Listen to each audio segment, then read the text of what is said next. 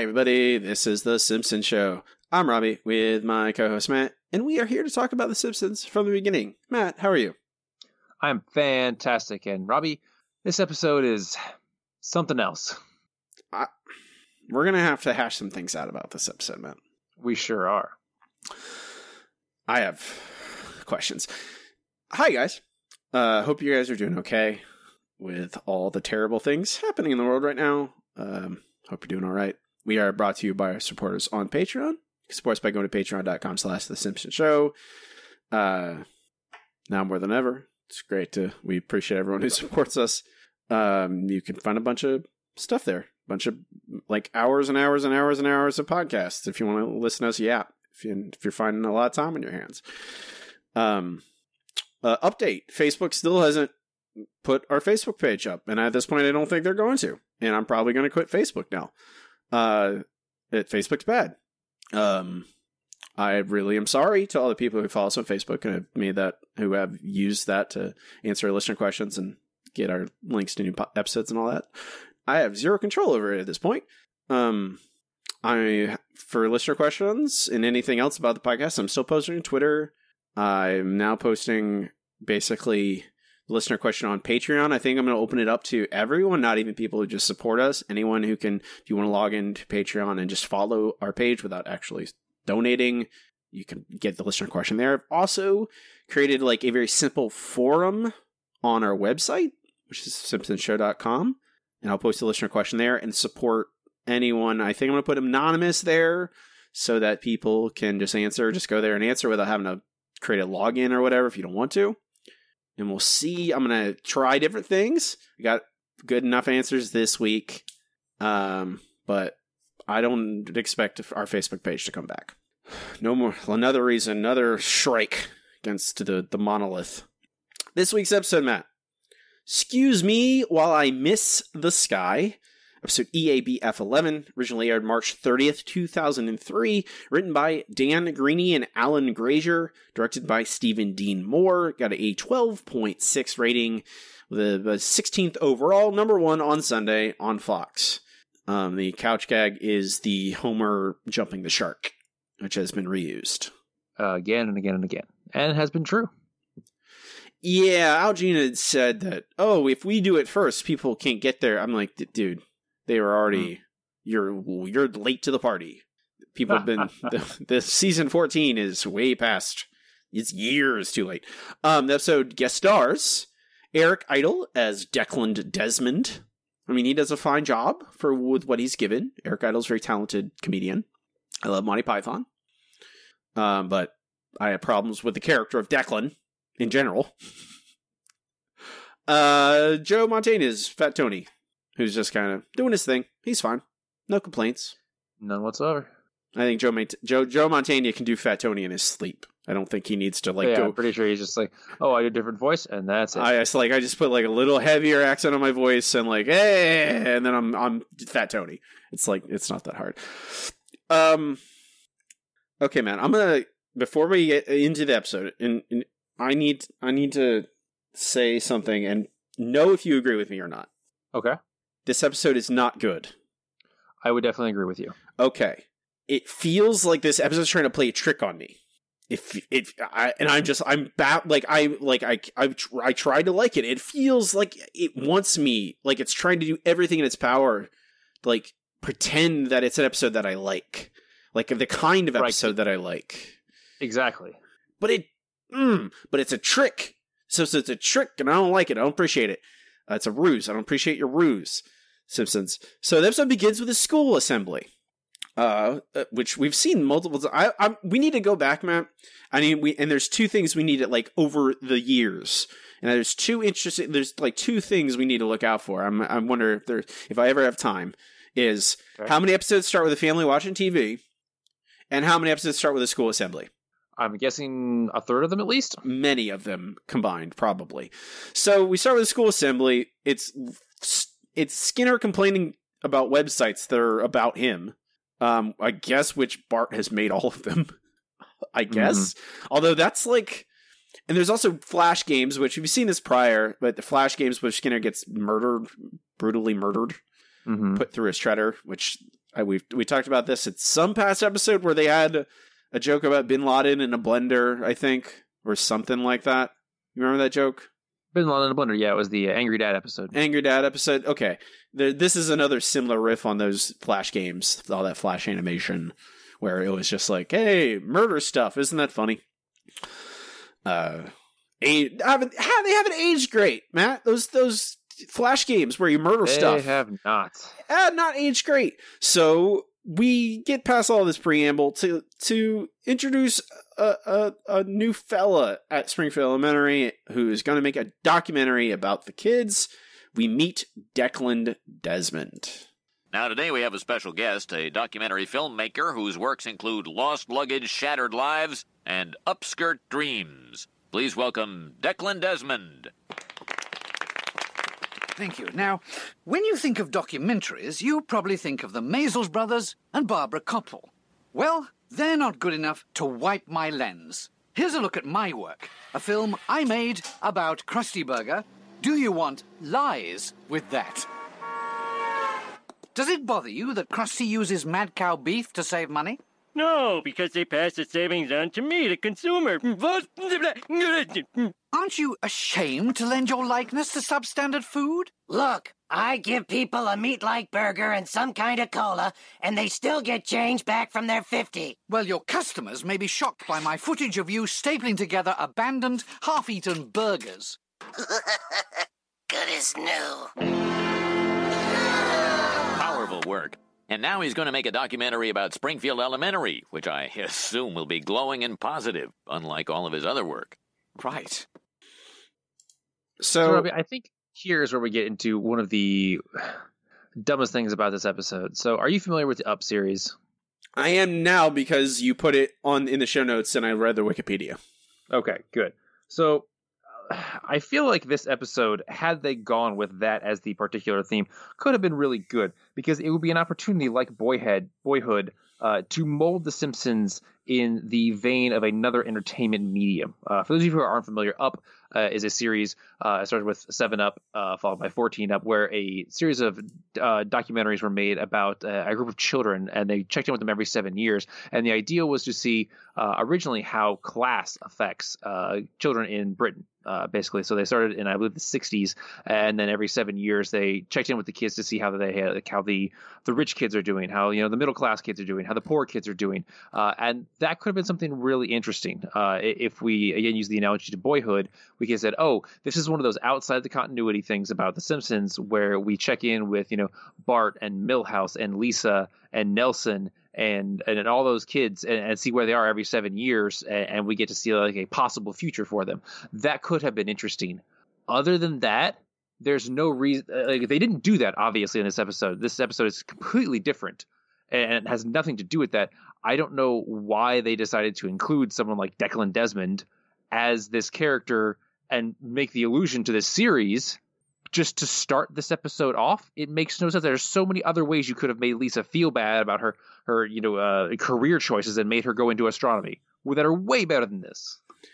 I don't understand why they chose to go this way. I mean, it's just they don't. They needed they again, Matt. We I talked about this last week in episode we liked, and it's just I feel like they're just like have a template where like pick a, th- a random like okay we they know what the episode is going to be about, which is Lisa astronomy, night skies, whatever, light pollution. How do we get there? And then I imagine they they and they it feels like they have a template at this point. Like very few episodes depart from it since ever since Scully took even after Scully's left, Al Jean's now in control. They still follow this template of first act largely unconnected to the actual plot, and it feels like sometimes like it makes it it is a response.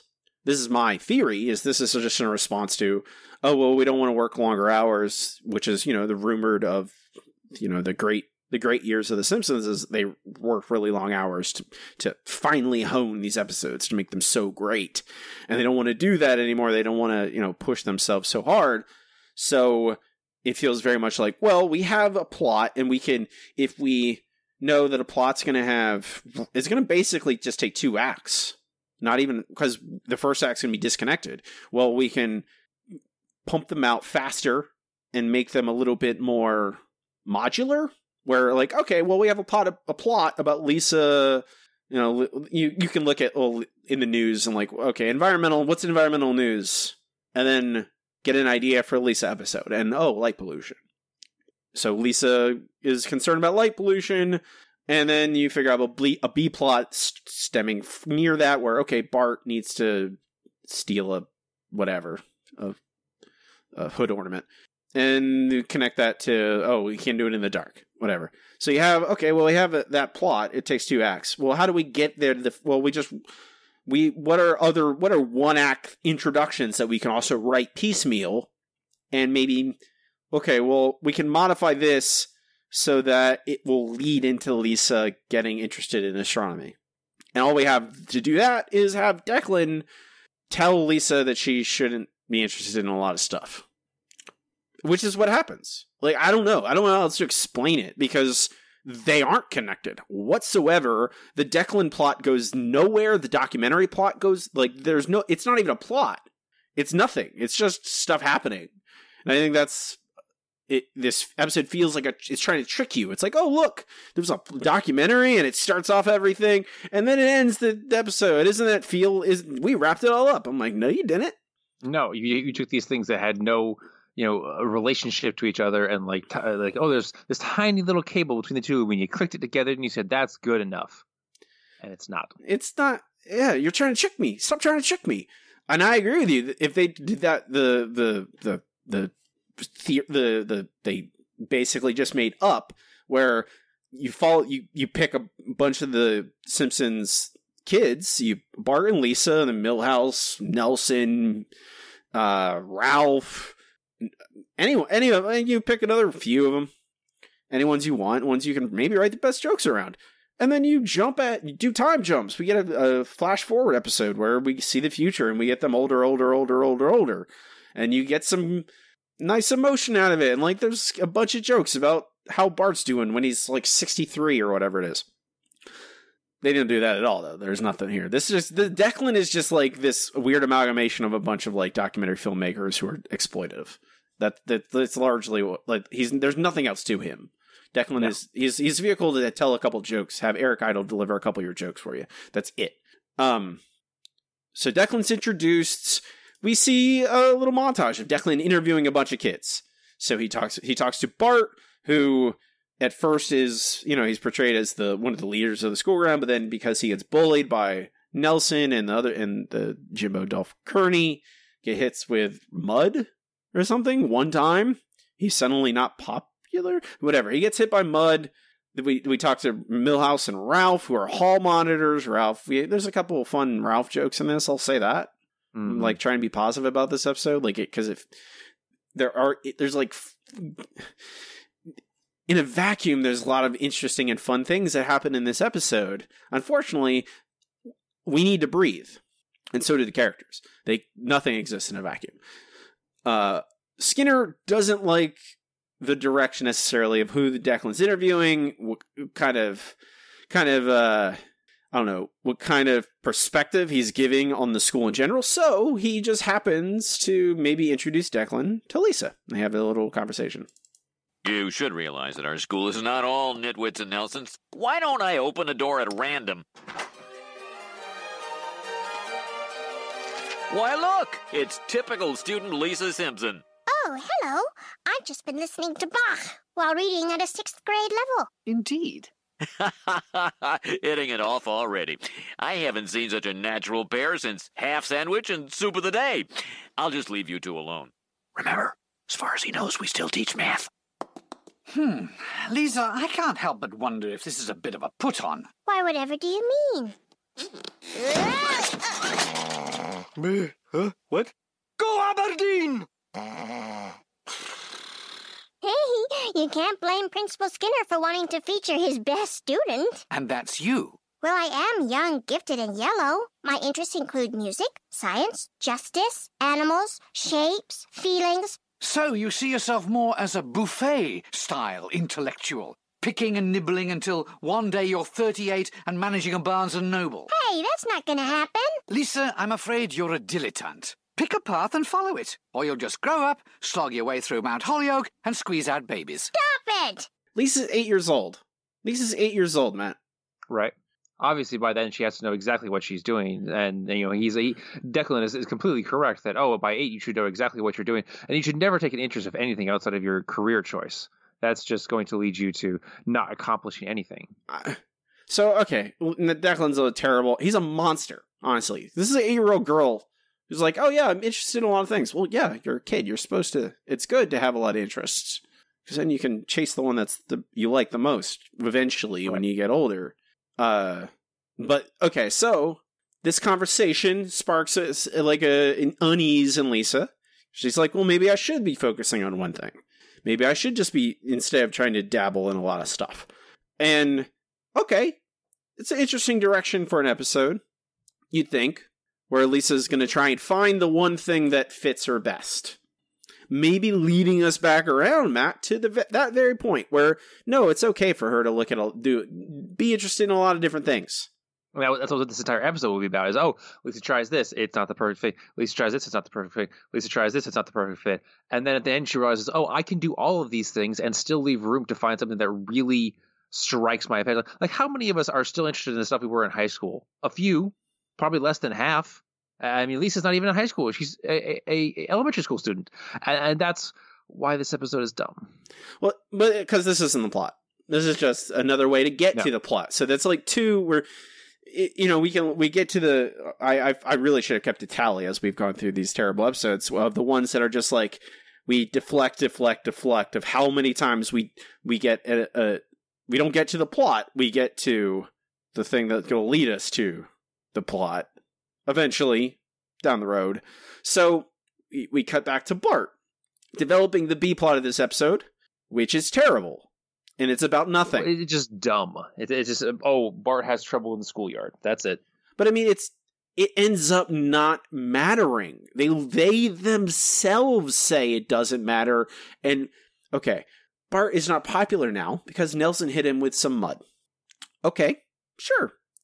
And now Nelson is now wearing a hood ornament around his neck that he has stolen from some car. So Bart, in order to regain his popularity, has to copy him. I okay. Why? Why is this in this That's episode? how kids think. See, honestly, that is the part I had the least stretch with because that is that is what kids do. Oh, uh, you know, someone did something. Well, then obviously I have to do this same thing now. No, I mean I don't disagree with the the mentality of Bart in this instance. I it's more about like why is this in this episode? Why are we worried about Bart and hood ornaments? Because it lets it leads us because ultimately it's just to lead us into him helping Lisa, even though he himself says he doesn't contribute anything. Mhm. So we got back to Lisa to the A plot of this episode, and she goes to a museum because she's so anxious about her career path, I guess, or interest. Like they don't even say anything about like a career, even though that seems to be what this is driving at.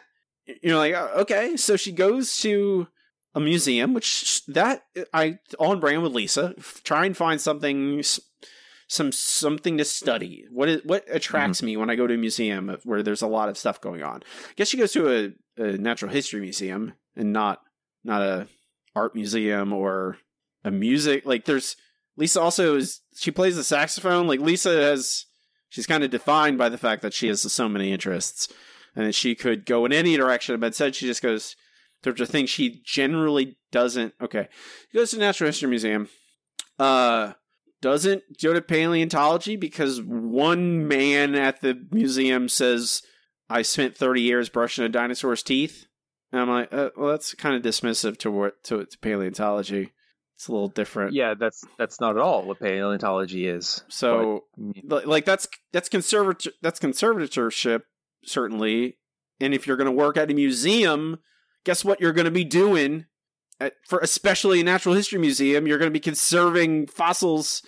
And okay, this uh, that doesn't help this episode either, man. It's just really, it's like it's really stupid. Like it doesn't know the difference between all this stuff. It gets light pollution incredibly wrong. Like, okay, so it, then it then Lisa goes to geology, the rocks, and she doesn't like that.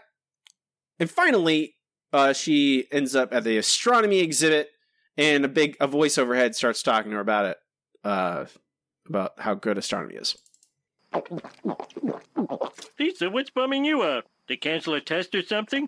Dad, my life lacks direction. it's a concern, a serious concern. Hey, I never chose a path. And because I kept my options open, I can finally do what I want. And what's that? I'm gonna die alone. Gotta pick a career. Gotta pick a career. I can find a good career at this museum, or at least see if they fix that mislabeled raccoon I complained about. Hmm, maybe I could be an expert on dinosaurs. Don't do it, little girl. I spent 30 years brushing the teeth of dead monsters. Maybe geology. Formed by unimaginable heat and pressure deep inside the earth, minerals explode in a vast panoply of. Ugh. Since the dawn of time, travelers looking for guidance have turned to the heavens. Polaris, the star of the north, mighty Orion's belt, the majestic Milky Way, home of a familiar blue planet we call Rigel 7, not too far from Earth. We have only scratched the surface of the universe. Who will discover the wonders that lie beyond our galaxy? Will it be you, or you, or you? That's it! Lisa Simpson, astronomer. Now, who will press my reset button? Will it be you, or you, or you? Yes, because they should have a reset button for that. I don't know what like. There's why astronomy. Because it's the first thing she found that didn't seem terrible. Because that's how you're supposed to, you know, pick your career.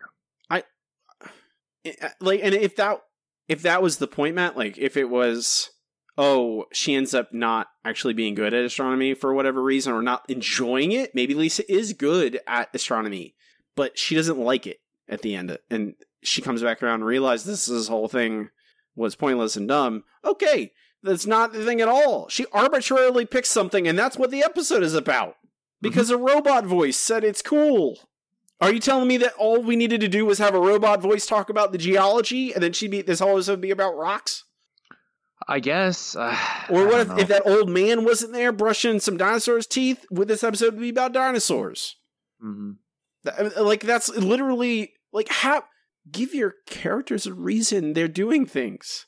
Not Right. Like eh, maybe she meets somebody who's really into this one thing and it inspires her. Not just, oh, there was a voice and it sounded more interesting than rocks. I mean, rocks versus astronomy are, are basically the same thing. Like they're they're very very similar when it comes to spending your life researching them. I, I very slow processes that are very far removed from human experience. We we live for a very short amount of time compared to the existence of stars and rocks. exactly. And this episode ends up being a Lisa cause episode, where Mhm. Lisa pursues a cause and tries to champion it. That's the it's the A plot, which is really only about, you know, what, 55, 60% of the episode. It's one of those weird, almost balanced episodes. Right. I mean, it's still, it has more substance, which is why I call it the A plot as well. Um, Right. but in all in in the good in the best Lisa cause episodes, like Lisa the Vegetarian, or even Lisa uh, versus Homer in the Eighth Commandment, like there's a there's something that happens to her that fundamentally changes how she views the world. Lisa Vegetarian, she they go to a little farm where they see a bunch of cute animals. They see cute little sheep, little lamb, and then they just happen to have lamb chops for dinner. And Lisa hmm. has she just goes like, wait a second. She has a moment of clarity where she goes, wait a minute, what's the difference between the lamb we saw earlier that I was so cute and I wanted a pet versus this lamb right here? You know, they make a joke about oh, it's you know, twenty minutes under the broiler or whatever it is, but for Lisa, it's transformative, and Lisa, it she has a journey as she first discovers like, oh no, I can't eat animals anymore because of this and her dealing with her how her family and, the, and how the culture observes vegetarianism, et cetera, et cetera. She just She just likes astronomy because a robot voice at the museum said something. There's nothing transformative about it. It's not, she didn't get lost in the woods and use the stars to find her way home. She didn't go out and, you know, get go out in the middle of nowhere on a camping trip and look up at the stars and be suddenly stunned by the splendor, which happens at the end of the episode. She just goes to a museum and a robot talks to her. I, I, like I can't. I feel like I'm taking crazy pills because everyone on the news group, everyone on the forum, loved this episode. Loved it. Super positive on It's this. got the core of something that could be interesting. If there was a reason Lisa was interested in astronomy, we got rid of the whole documentary thing at the beginning and downplayed the Bart plot a little bit. This could have been a good episode. It could have been a regular old Lisa Cause episode, and you know, if it's explained to why this is really important to her and why she likes it, it could have been good. And I think people, a lot of times on the news groups and on the forums or whatever you want to call them now, what they do is they look for what could have been good about an episode rather than what actually was. And that's why they like them. we go to commercial. Six minutes and fifty-three seconds in. All right. Now, since we have taken so long for the first act, we're going to try and blow through this a little bit. Nope, too minutes. So, it's uh, it's very long, Matt. We have to complain about everything. No. anyway, uh, so uh, the first thing Lisa does now that she's interested in astronomy is uh, go get a telescope. Uh, unfortunately, Homer does not exactly have the money for a telescope. Oh, Dad, look at this one. Sweetie, Daddy doesn't have enough money for that. Unless they take a check. We certainly do.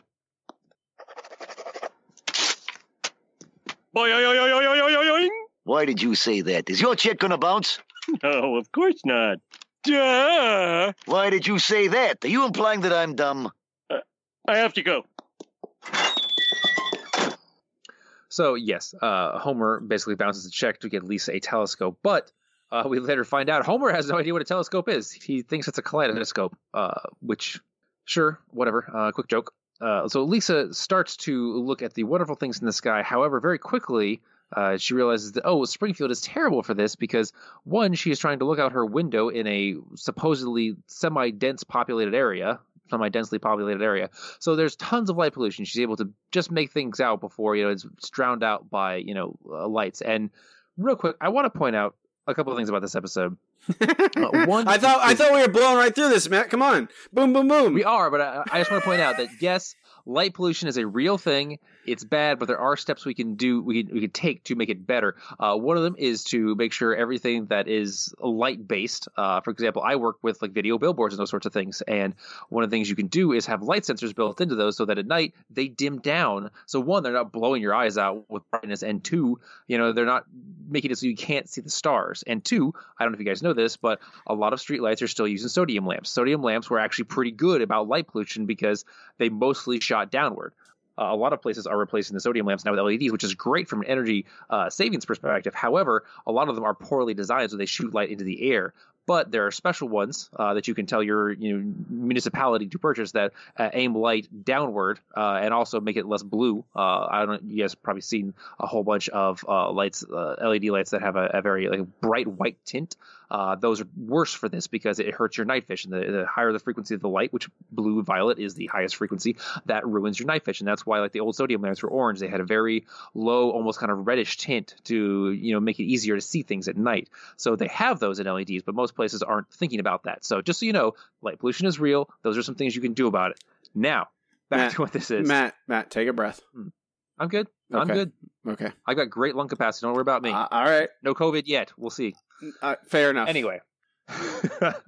so Lisa is obviously concerned about this whole light pollution thing. So she goes to talk to Professor Frink at the local observatory about it. And Professor Frink is, agrees with her that it is a serious issue. However, he cannot leave because otherwise other scientists would steal the observatory from him. So he throws microscopes at them, which just, Matt, can I can I ask a question here? if you like, The observatory is it's relatively immune from the light pollution, correct? Presumably. more so than like a, a regular person's telescope because one they tend to be up very high and two they tend to be looking further away uh, they can be affected by this but one that would be a great reason why you wouldn't put an observatory in springfield I mean, I but maybe it's old I'm just assuming that the observatory itself is less affected. And But if it okay, so there and it's just like these uh, it's just spiraling questions where like you go, okay, well is the observatory affected by the light pollution?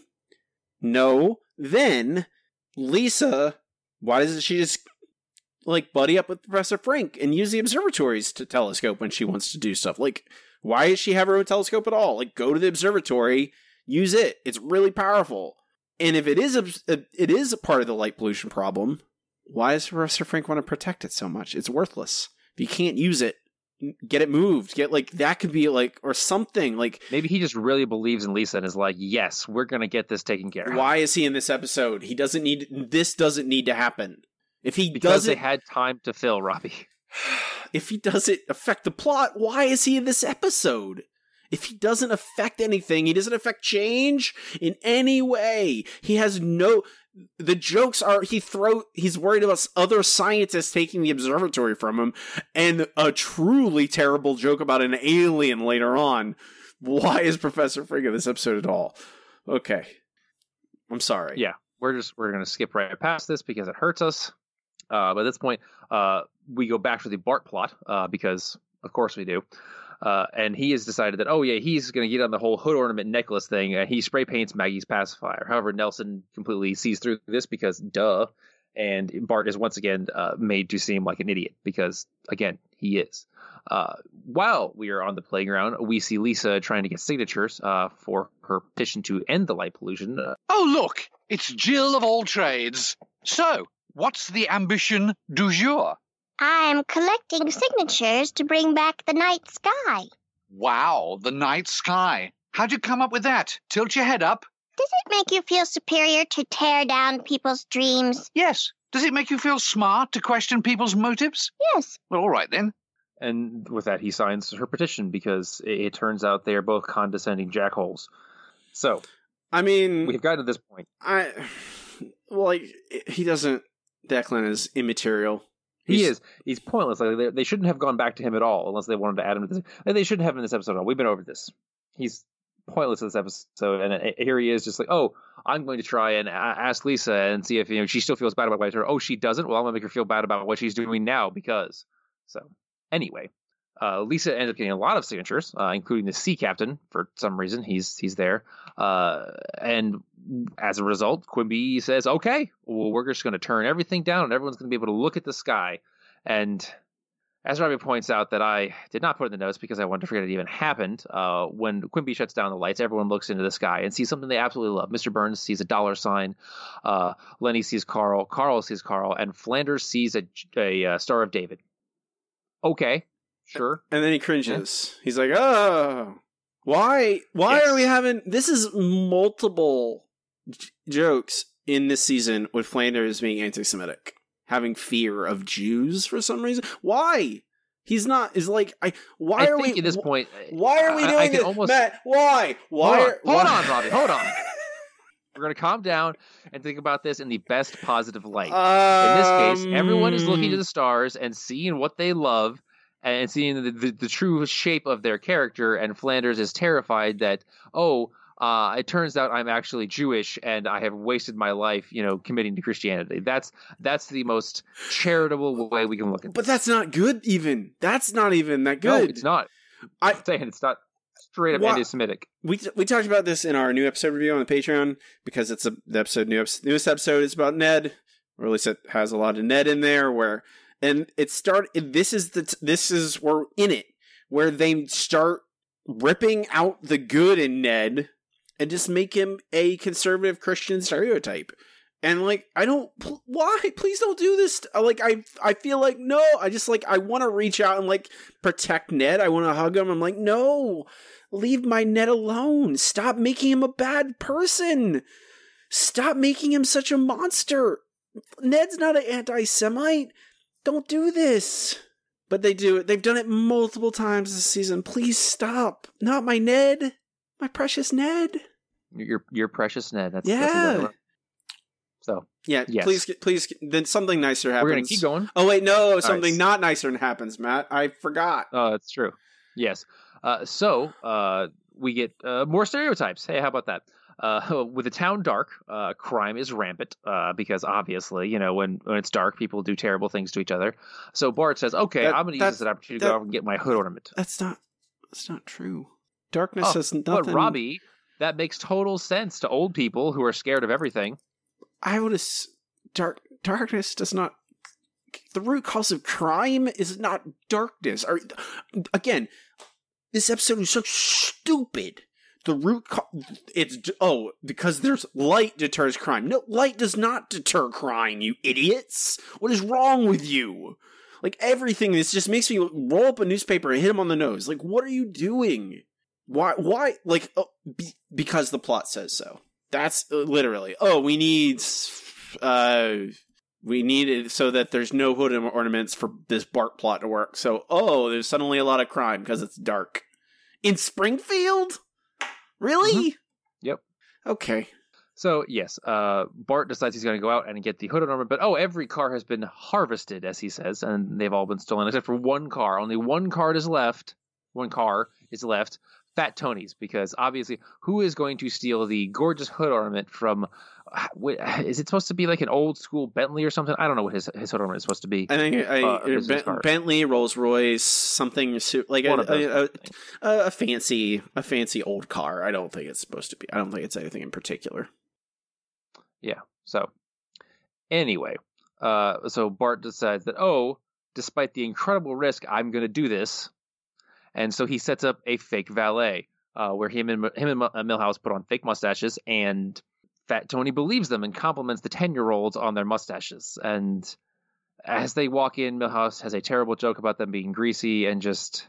It's bad. It's it's just Italian stereotyping yet again, and it, it makes me want to punch somebody in the writers' room. Not I mean, sure who, it's, maybe all of them. Well, it's just more late. There's so, it's just lazy. It's just boring. Like, really, that's a joke you get.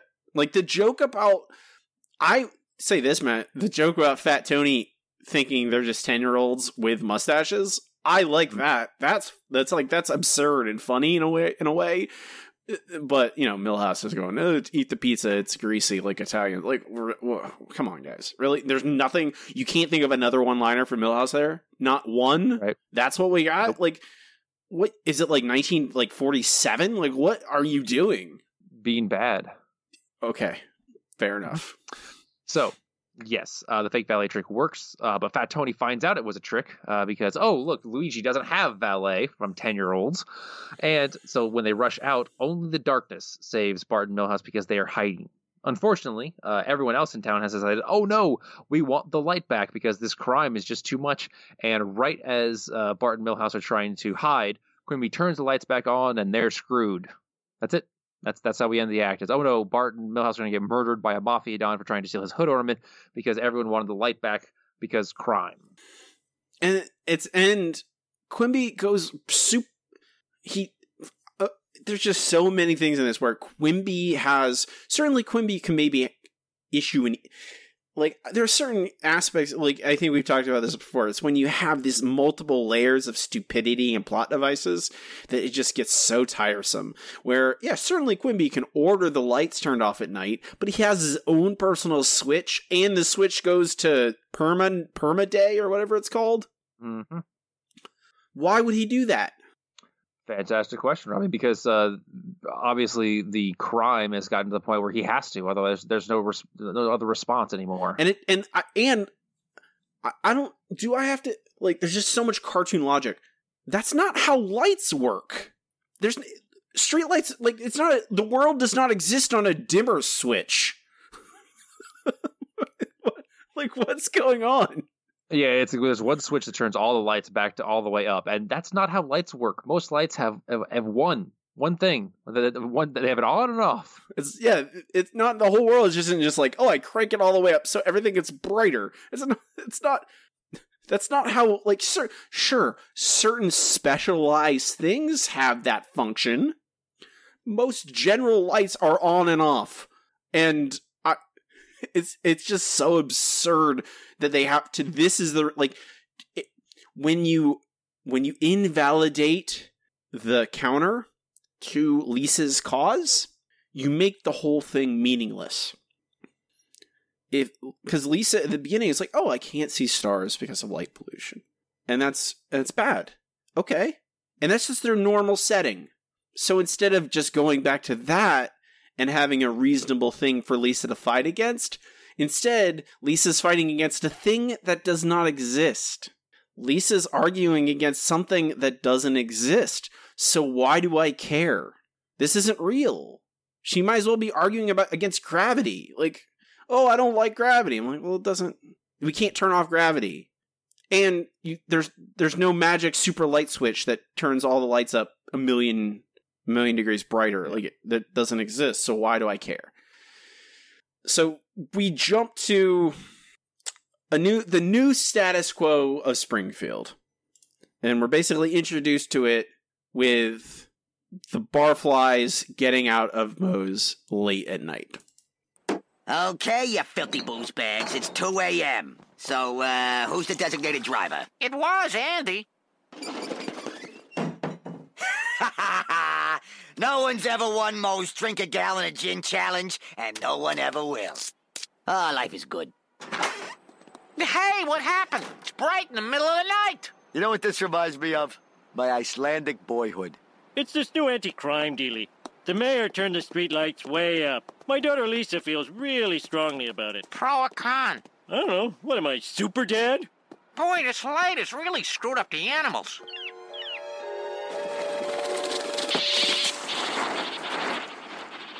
I'll bet somewhere there's a horse drinking coffee. I haven't slept in seven days, and I've gotten so much ironing done. Live from New York, it's Saturday night. Dad, this lack of sleep is making Mom and Maggie crazy. Don't you think you're overreacting, talking gumball machine? Talking gumball machine. Saturday Night Live jokes. This is the epitome of comedy. But at the very least, we have Carl mentioning Iceland, which I believe is for the first time, which will come back in an episode in like a decade. I like that episode. I like the Carl Carlson Iceland episode. Oh, I do too. I'm just saying we we don't get any payoff to that particular joke for at least a decade. Some people don't like the Iceland episode, Matt. Well, they can be wrong. It's I. I like the Iceland episode. Um, so now because it's so bright in Springfield at nighttime, like don't the, the Simpsons don't have curtains? Like I don't No. what I don't what reality is this? Like even if every light I live in Austin, Texas. You live in Orlando, Florida, big cities, lots of people. I live in the middle of the city. Even if all the street lights, all the outdoor lights of every house around me were turned on to the brightest settings and were left on, even though that's not how light works. I would just close my curtains and go to sleep. Like I don't why why are Marge and Homer not sleeping? Because it's a little bit brighter outside? Are they that sense like Homer has yes, they're that sensitive to the tiniest bit of light. Yet it's don't have blackout curtains for some. It's so bright outside, probably they they can't even do anything. And why are Lisa but Lisa and Bart are okay? Why are they okay? Can I ask that question? Uh, because they're kids and they just hid. Their, I don't know, Robbie. I'm just, I just, it just, they just take all these steps. They're like, oh well, we're gonna get, we're gonna go to, we're first, we're gonna make this plot start very simple, and then go to this crazy extreme, and then make so many jumps to get there that you're just like, well, wait a second, why are people not sleeping? Why, like, also they cut to like, at what point they cut to like a bunch of sheep or goats or something out in a field and they have also been awake for this whole time. Mm-hmm. Why? There's no lights out in. There literally no picture. Like, the, I guess the implication is that the city, the town's lights are so bright they're they're banishing nighttime from the outskirts of the city. Is that Mhm. what it's saying? And also that Basically. goats can't. Like, are they saying like sheep or goats can't sleep when there's some light out? Basically, Pretty sure they could still sleep. Robbie, are you trying to tell me that birds sleep during the day sometimes? all things I, hey, guess what matt i sleep during the day sometimes so do my pets so do wild animals certainly things that are nocturnal and need nighttime to like pre- predate on certain things like owls they need that advantage to get their food okay that makes sense. Like they do, like literally, they do that joke. You remember who shot Mister Burns?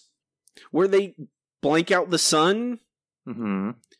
This is the opposite of this. It's the opposite, but they they don't have it where like suddenly people don't aren't human anymore. They just go, "Oh, we don't like it because it's dark and we like the sun." Like it's easy. Like you could just have it that people are upset because it's they miss nighttime. They don't need they don't need to not be able to sleep. Can they just be people? Nope. Okay. I'm I'm sorry. I'm so sorry.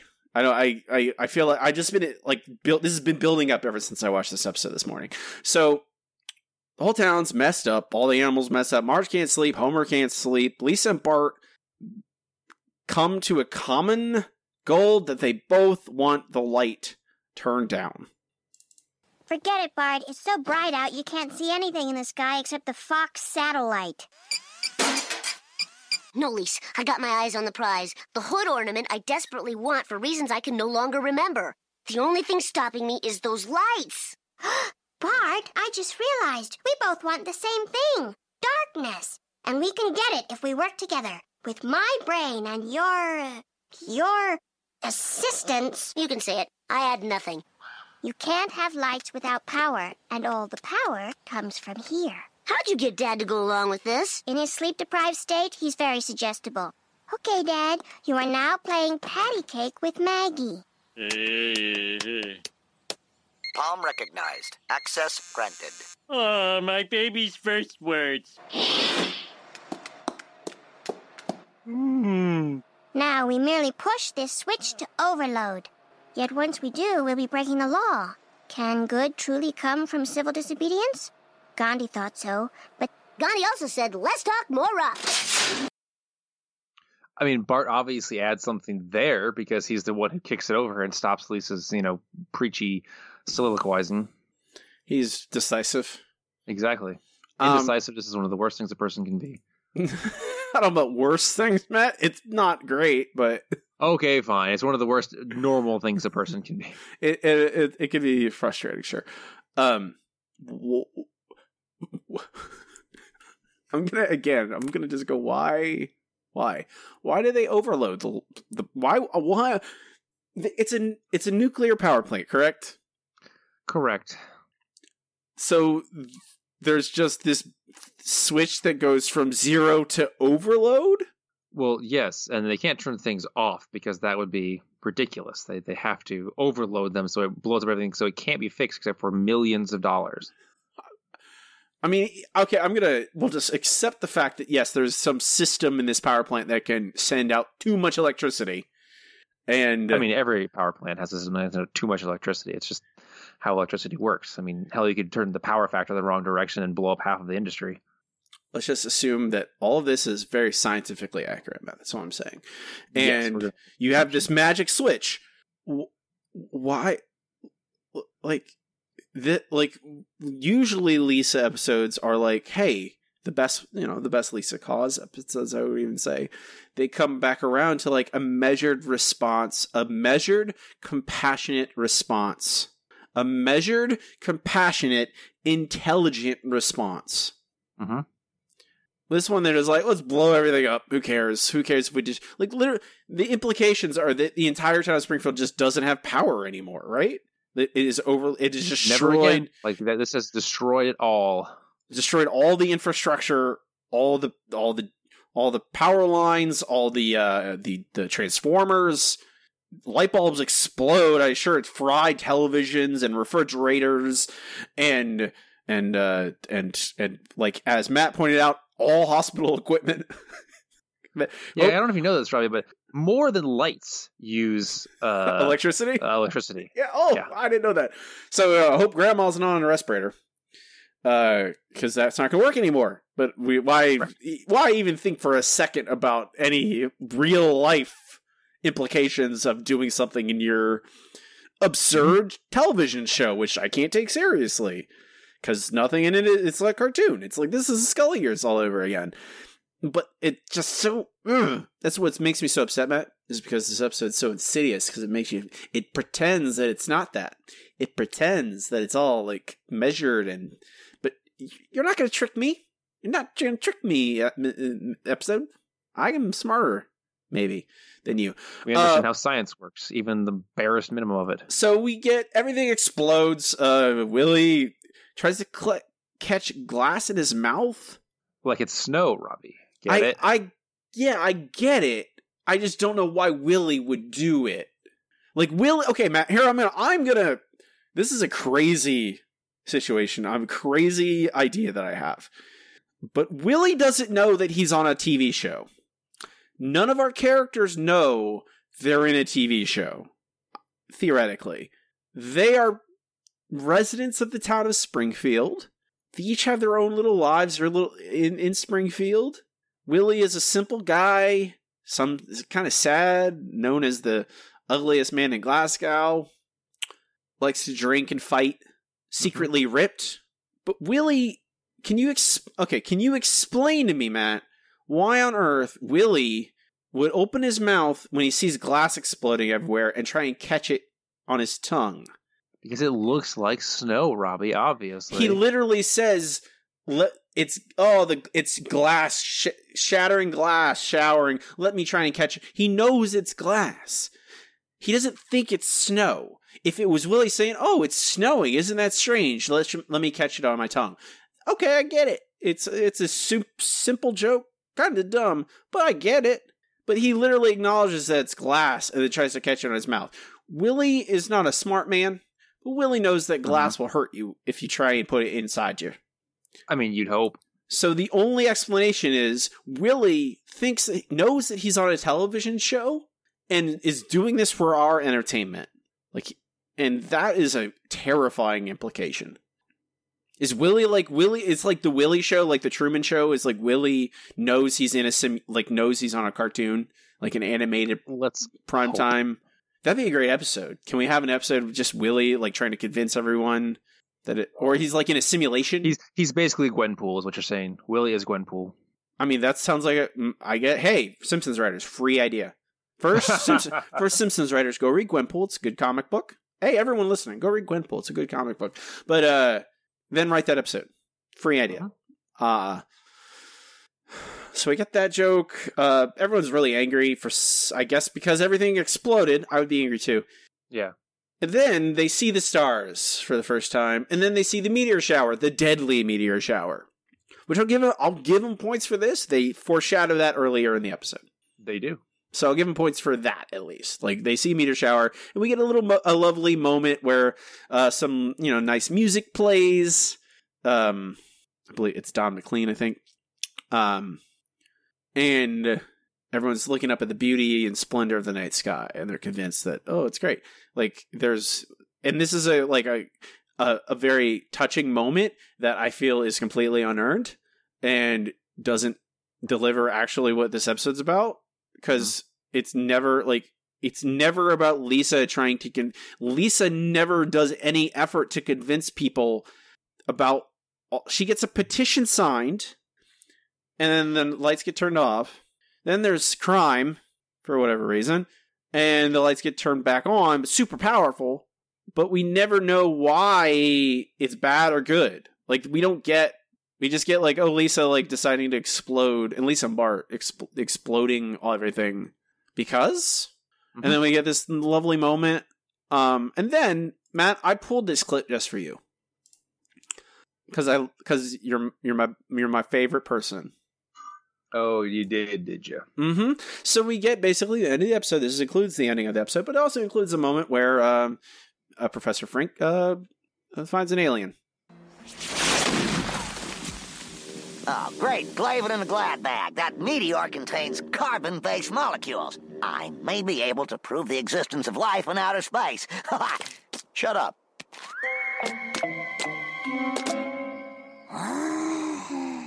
This is even better than our screensaver. And I love our screensaver. Nicely done, Lisa. Thanks, Mom.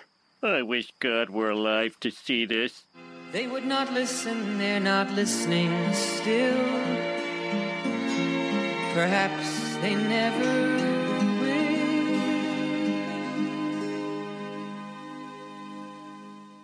American Boneheads. A day in the life of Springfield Elementary. Where do you think you will be in seven years? I'm gonna live with Underground Grandma. I'm gonna go to a two-year technical school, then work in a garage.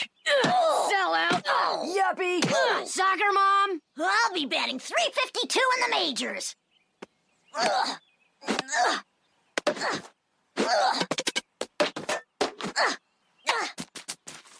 Yes! Oh! Did you get that, Simon? Brilliant!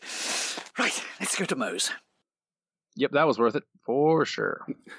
So, to be clear, Professor Frink uh, goes out to find a meteor, meteorite, I guess at this point, right? Once it Correct. once it hits Earth, its atmosphere, it becomes a meteorite, which lands, and there's an alien inside, a little tiny alien that talks English. Mm-hmm. And is a jerk. Yeah, he's like, hey. Well, I mean, he's not really. He's just like, hey, goodbye. He just says like one thing and disappears, uh, which really helps the touching. There's an alien in here. Uh, it's fine. Whatever. People complaining about Kang and Kodos being canon. Like, hey, man, remember this? Remember uh, X Files episode? There's aliens all through. The Simpsons love aliens, and they love their aliens.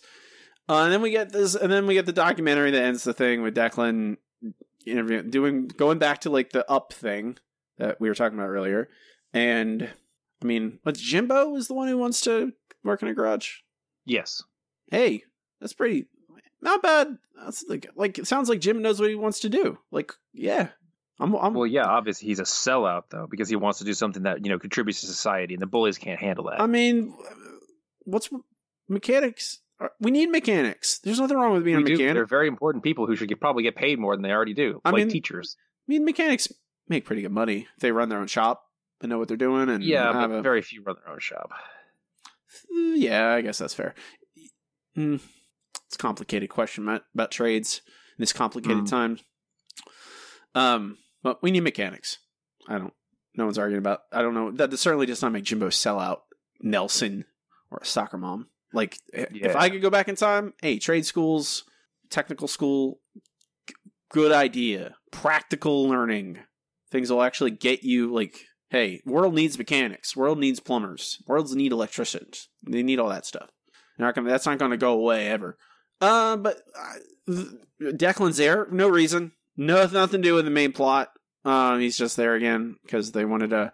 Like it ha- again has the semblance, it has the appearance of a good episode because oh look, the, we we go back to the thing we set up. We start with Declan and we end with Declan. Isn't that nice and neat? We have Lisa finish her story, I guess, even though it doesn't make any lick of sense the entire time. We You're don't know, correct. and no one does anything for. We didn't even mention Matt. We kind of dropped off. I think we did talk about it because we both hate it so much. But um, Bart, it does. We did hear the clip where Bart's like, "Oh, I can't. I I want. I need to get that uh ornament. I don't know why anymore." And he says, "Oh, I'm- Oh yeah, yeah. We yeah. like what? Why would you do that? Like you're not funny when you're poking. T- like like le- you're lampshading your own bad writing is not good comedy. I, I, don't know how hard I can yell this at people, or it, it's not good art. It's not. Don't just go back and make your own thing better. I, I don't know how harder I can say this.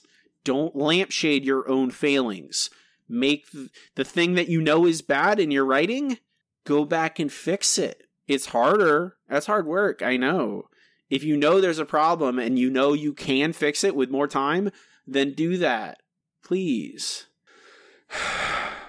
if you can. Like I, I feel like it's okay to do that if it's something you created years ago, and obviously you can't go back and fix it right now because you're not George Lucas. But like if you're still creating it, then you could go back and fix it.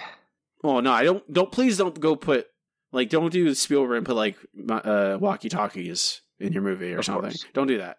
And don't insert Jabba the Hutt awkwardly into your movie either. And whatever you do, do not make someone else shoot first, for the love of God. Don't even Star Wars is don't even Star Wars is a mess. It's a mess, Matt. mm-hmm. Well aware. It's it's always been a mess. That's the secret though. Star Wars has always been a mess. Uh we'll rank this episode at the end of the show. Matt. Oh, Robbie, is this episode broken? I don't even know why I bothered to ask. Of course it is. okay. I was gonna ask, like, uh, I was, you know, I had a little doubt. Is like, is this episode broken? Okay, this episode, I think, yeah, I think it's broken. No, you were right the first time with that quick fix idea. Let's see. Quick fix, quick fix. Ah. Um, like, decide on a thing the episode's about. Yeah, don't try and piece it together from hey, here's some A plots, here's some B plots, here's some that could be either, and here's an opener, and just snap them together like Legos. It doesn't work like that. Yeah, like, is it like if it's about Lisa and like light pollution, like have Lisa, like literally. I remember when I was a child, Matt. Here, I remember when I was a child. I was we we both orphanarium. no, I had I had great. I had two parents loved me- loved me a lot. Did their best. Um, I like. Did you call it an orphanarium? Yeah, it's from Futurama. I I know. I know, Matt. It's- I'm just appreciating it. I'm allowed to just appreciate okay. appreciate your references. I like you know, I appreciate that. Um, I you and I both have said we are you know we like Lisa at least as our favorite character because we she represented us as we were growing up. And I have literally have another podcast called the Serial Fanaticist, which is just uh, I made because I'm I like so many things, so I have so many interests, and I remember when I was a kid, sometimes I just started liking stuff, no real reason. I like walked and like so maybe don't have Declan in like question Lisa. Maybe just Lisa starts liking astronomy because Yeah. she's curious, not because she's like some like deep seated anxiety about career paths. Maybe she just is curious about stars, and so she tries to do astronomy, and she can't see the stars from her bedroom window, so she's upset. So she tries to get it changed, and maybe not have maybe like not have her succeed so easily? Like maybe mm-hmm. it's not just she signs a petition and then the thing happens. Like like maybe make that the struggle of her trying to convince the town that light pollution is worth a, is something worth confronting. And decide if it is or not like obviously i feel like they want us to think the light pollution is a problem, right? I would hope. I I mean that's what I, that's not what I'm asking, Matt. I I I'm not. I- Yeah, what I hope, I hope for a lot of things. I don't get them, especially in season 14 Simpsons. Oh, I'm Oh, yeah. I'm asking. I think I what I'm saying is I think their stance in this is that light pollution is bad, and we should try and eliminate it. It's my guess. I don't think this is some elaborate like parody where they're trying to make environmentalists look crazy. Even though I wouldn't put it Yeah, it's past not South. I wouldn't put it past them, but I don't think that's what they're doing. So, if you're trying to convince Tyler of Springfield that light pollution is bad, then you're trying to convince us that light pollution is bad, uneducated audience, and then have Lisa try and convince the town and like come up with reasons why light pollution is bad, aside from a little girl wants to see stars from her bedroom window. Like, hey, about the natural beauty of Earth and all that stuff. And so Lisa, maybe Lisa comes up with a scheme to demonstrate to let people see the stars for the first time or you frame it around that meteor shower and she's like well i need i can't she maybe she can't convince the town to turn the lights off dim enough at nighttime to see stuff so she comes up with a scheme to turn the lights off right when the meteor shower is there and the town's really angry because whatever reason they want their lights at whatever brightness whatever and then they're stunned by the meteor shower. You still have that lovely moment with the song and the and the night sky. And then everyone goes, "Oh, you're right, Lisa. We should keep them off. We should institute this." And, and Quimby changes his mind about stuff, and they they make that a policy. And then you have like a little cutting joke at the end about how there's a bunch of other problems in Springfield, probably mm-hmm. like have a, like a look at highlight all the dozens of other issues in Springfield that aren't fixed. But hey, at least we see the night sky. How's that sound, Matt? It sounds like a workable plot. You throw in a few jokes, you have a good Simpsons episode, which this is not. Yeah, I don't know.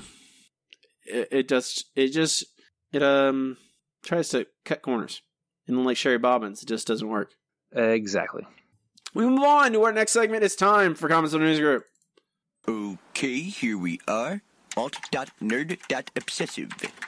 Comments on the News Group is where I comb through the NoHomers.net forum uh, and see what people thought about the episode when it came out. Uh, forum's still there. You guys can go check out. You Google No Homers and uh, name of episode. You'll find the same thing I looked at. If you want to, if you're curious and see a bunch of pages, and you can go go back to those posts right today. Post your thoughts, which people do. They revisit episodes and go back to the originals and post, append their their their opinions at the very end. Uh, like I said, Matt, vast majority loved this episode. Thought it was great. I feel like they're just starved for decent episodes, especially Lisa episodes. I'm like, oh, okay, good enough. I don't. You say that every time they like something, Matt. Maybe they just like bad things. I don't know. Over seventy percent say this is a five or four out of five. Thirty-six and thirty-seven percent, respectively. So good to great. And then sixteen percent give it a three out of five, and then less than ten percent give it a two or one out of five. I would give this probably a two out of five, personally. If I had to give it a, you know, if I had to stake my claim, but most loved it. Uh, I got some reviews, man. Alrighty. No, not already. Um, first one, nine out of ten. One of the best episodes of the season so far. Just about everything worked in this episode. The only lame jokes were the alien asteroid, and despite a good use of the joke, another Carl and Lenny is gay reference. Otherwise, this is a fine episode with a coherent plot that got started right from the first minute.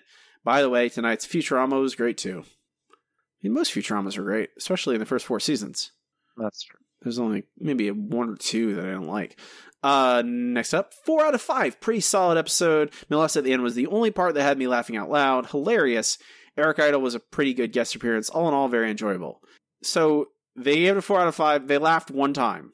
They they themselves say that they Uh-huh. laugh. They laughed one time. Four out of five.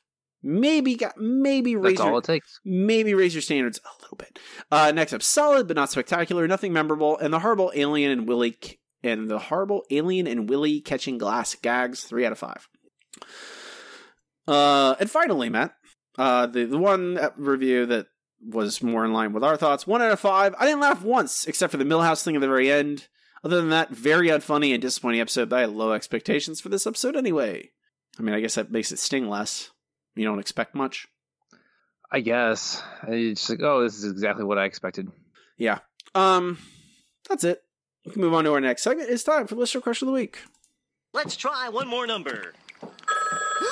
Yellow. KBBL is gonna give me something stupid. Well, hot dog. We have a wiener. Yellow. Listener question of the week this week is what is your favorite Homer Burns moment? Uh, got a lot of great answers. Some repeats in here because um, people, you know, they go to they go to the very popular answers. That's fine. First from Holly. Mhm. Uh, Burns mes- Burns' message is read by Homer. You have 30 minutes to move your car. You have 10 minutes. Your car has been impounded. Your car has been crushed into a cube. You have 30 minutes to move your cube. Phone rings. Next from David. Homer and Burns playing golf and scenes from a class struggle in Springfield. Oh, quit co- cogitating, Steinmetz, and use an open-faced club. The sand wedge. Mmm. Open-faced club sandwich. It does sound pretty good at this point. I'm hungry. It's late. For, I'm late for lunchtime. From Well- Michael. Uh, Homer enters Burns' door through the supplicant's door. Come crawling back. A. Uh, the classic thing to do would not to be not to draw attention to it. Uh, through to giving Homer the plague and that emotional ending. It's a the, the plaque. Excuse me. The plaque. That emotional ending. It's a hilarious and touching interaction. Don't forget. You're here forever. Don't forget. Do, do it for her. From Alex, and then finally, uh, see, from Alex, my favorite Homer and Burns moment is when Homer sticks up for Marge and Marge gets a job. Burns realizes Homer loves Marge as much as he does and rewards them with a Tom Jones concert. Uh, from Lauren, L. L. Columbia 88. Oh, yeah, what are you going to do? Release the dogs or the bees? Or the dogs with bees in their mouth and when they bark, they shoot bees at you? My worst, eh? Smithers, release the robotic Richard Simmons. Which is actually. oh, 138th episode I was. I was going to say 130. That's not even from the actual episode, but it's. I think I remember that version better than the. Okay. Uh, from Matt at Matt Seaton. When Homer and Burnsy are isolated in a cabin, the cabin had to speed down a mountain. I think it was called The Cabin That Couldn't Slow Down. That that made me laugh when I read it the first time. Uh-huh. Uh, Lewis at Walker Lewis. coffee has already been made. I stomped the beans myself. Another Homer the Smithers. Uh, Lucas at Lucas, a bunch of numbers. Uh, when they get drunk at the baseball game, the season two episode, Dancing Homer. Nice. That is it's an early Burns Homer moment. Matt, okay, are you gonna be? You want to be Homer? or You want to be Burns? Uh, I will be uh, Burns.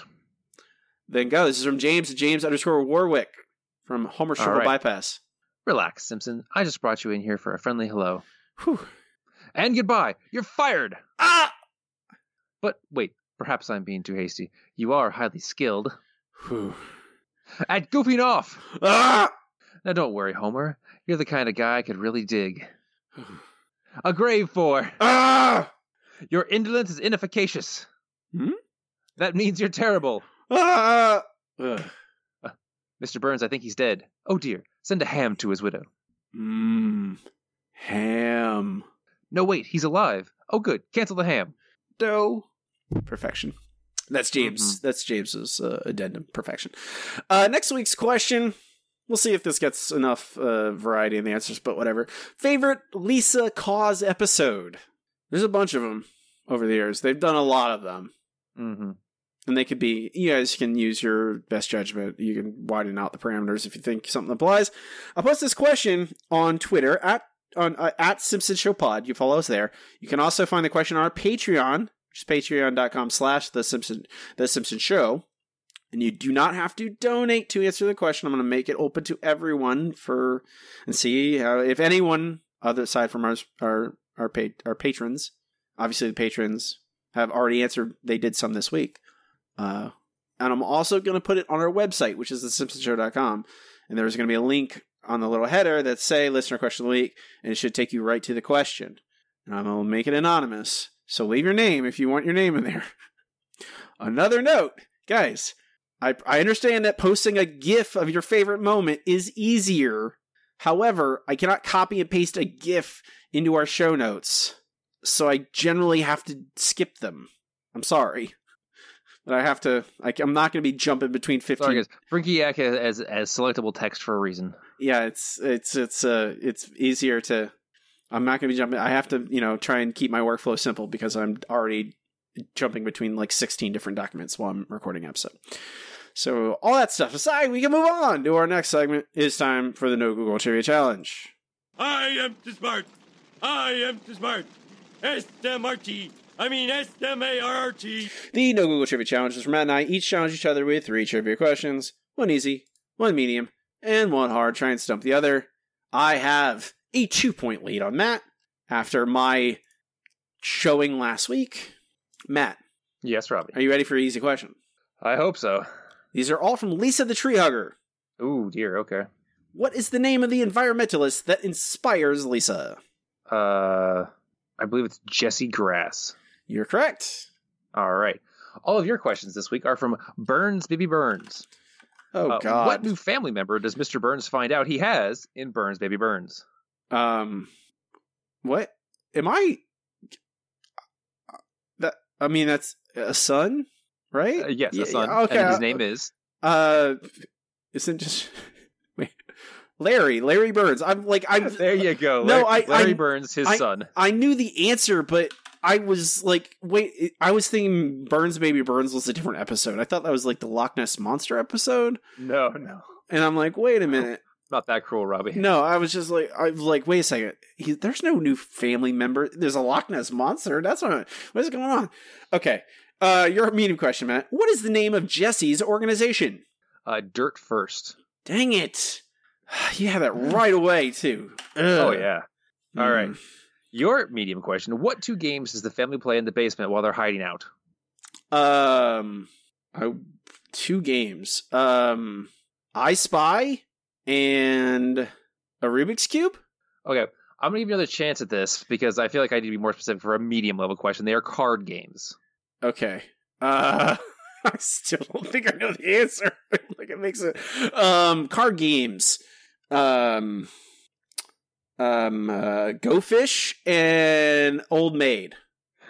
I'm sorry, it is Pai Gow and Quang Zhong. Oh God, I don't. That what? I I, I uh, you sure you're not making that up, Matt? That's not that actually happens. Hundred percent. Okay.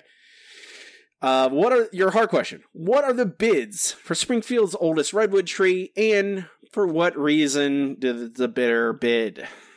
Okay. Um, the bids are. God, the bids are the hard part. Uh, the one guy wants to make uh Thai menus. Uh, the rich Texan wants to uh make the world's first drive-through humidor. Oh God. Um, what are the other ones? Uh, I, I'm doing my best here because, quite frankly, I have no idea what uh the the the, the actual bids are the numbers. So I, I hope you do give me a point. Uh, animal experimentation was the other one. So those are the three bids, but I have no idea what the numbers are. So Well, maybe that- you'll be kind to me this week. Uh, that is half the question, Matt. Literally is the number. Literally, the first thing I wrote down the numbers.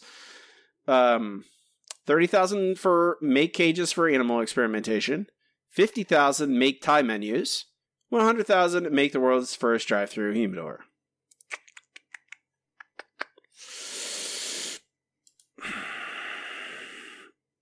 Hmm.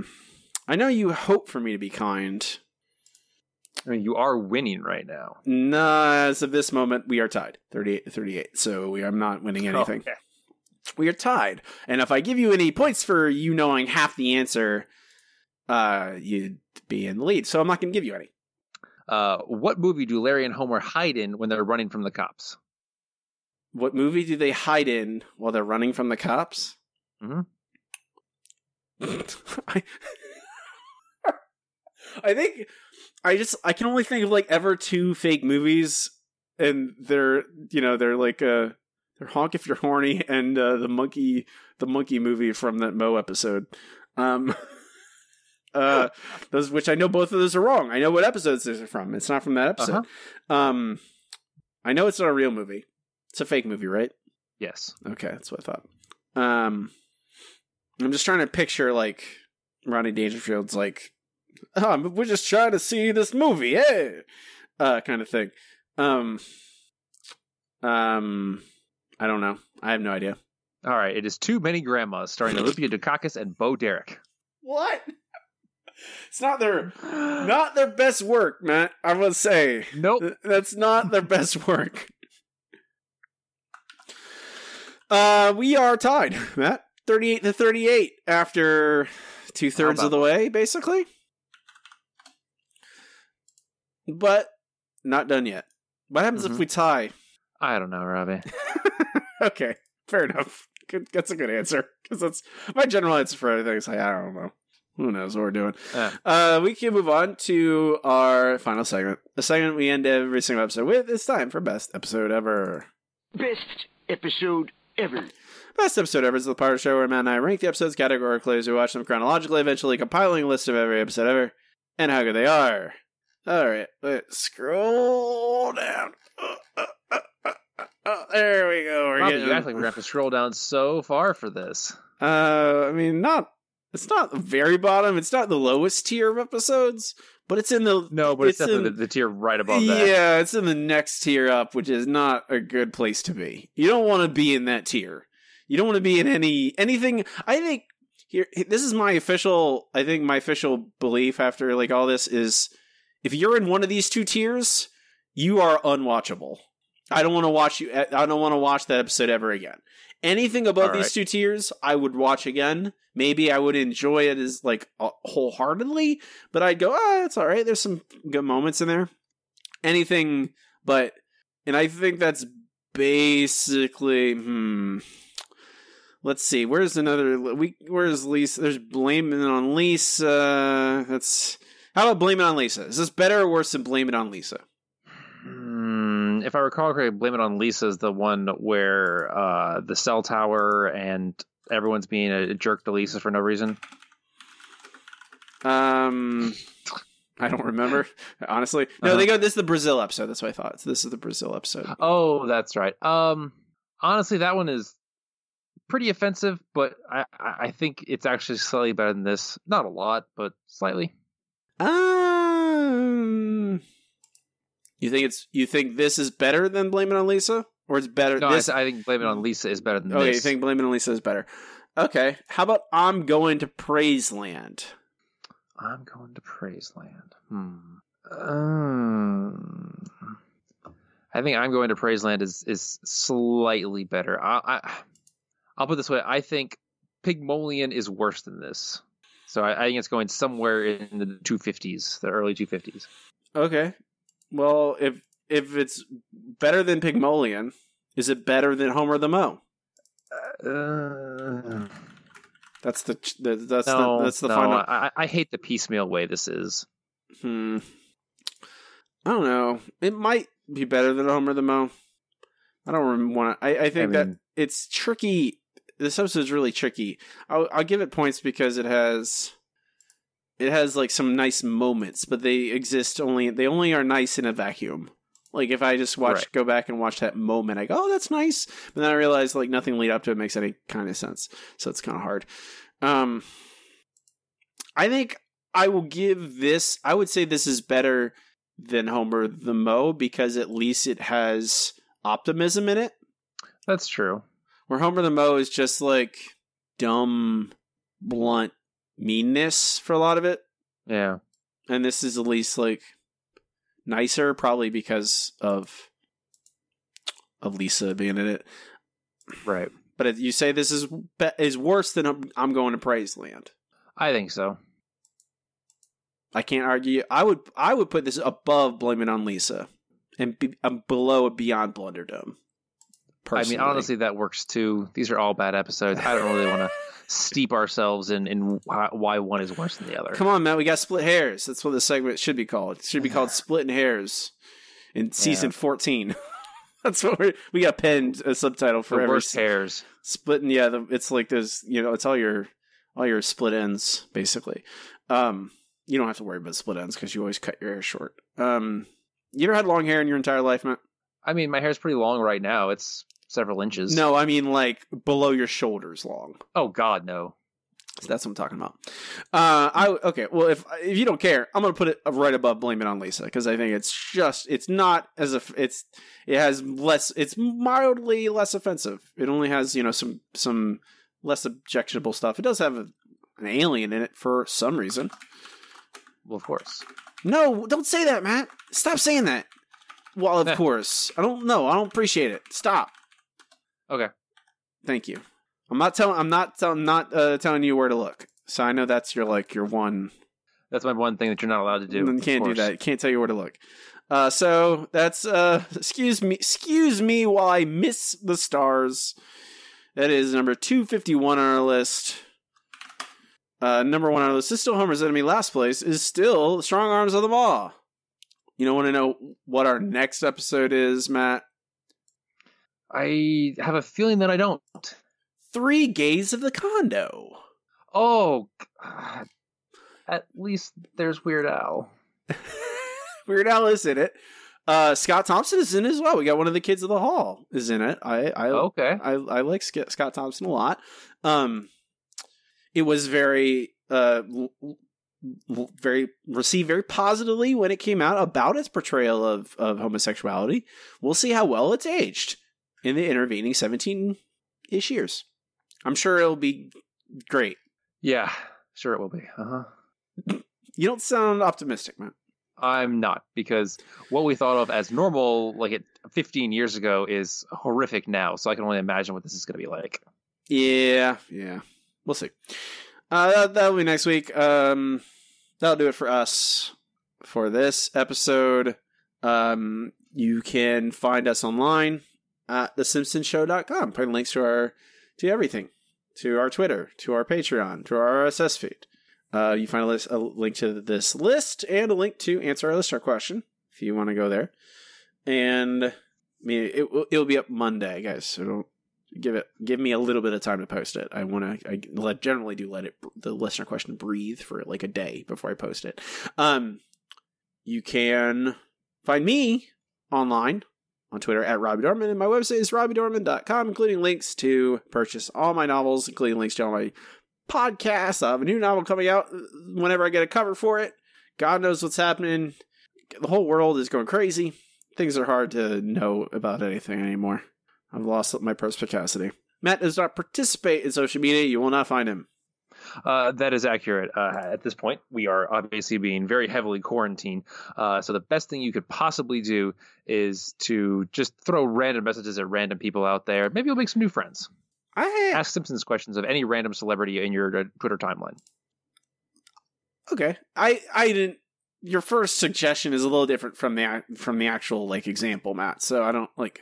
Of course, I'm making. I it seems to be very hard for me to make friends online at this exact moment because there seems to be a bunch of idiots on the internet right now, uh, who think they're epidemiologists all of a sudden because they have a brain and they think they should have an opinion about some virus they don't understand. Okay, People are dumb. people are dumb. I'm Robbie. And I'm Matt. And keep watching The Simpsons. Except this one. Don't watch this one. Don't. Just don't. Shh.